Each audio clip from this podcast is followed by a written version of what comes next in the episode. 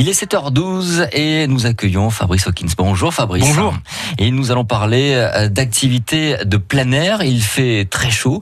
On vous dit de ne pas faire du sport sous cette chaleur et ce n'est pas une bonne idée. Notre conseil, une bonne séance de yoga. Nous en parlons maintenant. Une semaine un peu fatigante et la chaleur, ça coupe les jambes. Alors pour faire du sport, c'est compliqué, mais on a un bon plan pour vous. Ces cours de yoga qui sont organisés en fin de journée par le studio Mood Yoga de Saint-Étienne au jardin Maurice Combe à la Cité du Design.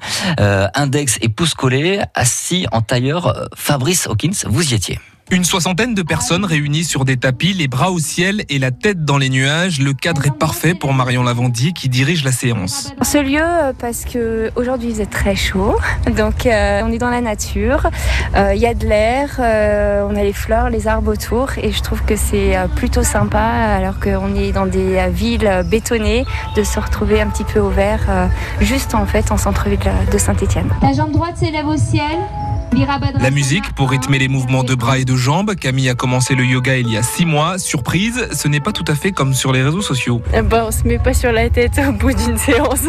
Oui, il faut un petit peu d'expérience pour ça. Marie en a justement de l'expérience. Les yeux fermés, elle nous explique la posture de l'arbre. Il faut prendre l'équilibre sur un pied, ancrer en fait euh, son poids sur un seul des pieds et venir placer l'autre en fait euh, sur le côté, donc en appui sur le mollet ou un petit peu au-dessus du genou. Et après petit à petit monter les bras euh, jusqu'au ciel et ouvrir en fait comme les branches d'un arbre quoi. Et ça, ça permet quoi? Euh, On peut l'imager de plusieurs façons. Il y a l'enracinement avec le pied au sol et sentir euh, nos racines et euh, cet ancrage là. Et les bras ouverts vers le ciel, tournés vers les autres ou vers ce qu'on a envie de donner euh, et ce qu'on a envie de lâcher aussi. Voilà, la posture de l'arbre, simple et efficace, idéale pour débuter d'après Marie. Et le yoga, ça fait du bien encore et c'est de euh, tous les jours, Fabrice. Oui, c'est ce que disent presque tous ceux qui participent à la séance. Le yoga a même des vertus thérapeutiques pour Arnaud. Moi j'ai beaucoup moins mal au dos par exemple, beaucoup plus de souplesse, un peu de force euh, et puis euh, un relâchement quoi. Très appliqué, Marie retient tous les gestes. Cet ostéopathe les réutilise tous les jours. C'est vrai que ne serait-ce que pour donner des conseils de posture, d'étirement, d'assouplissement à mes patients, c'est top.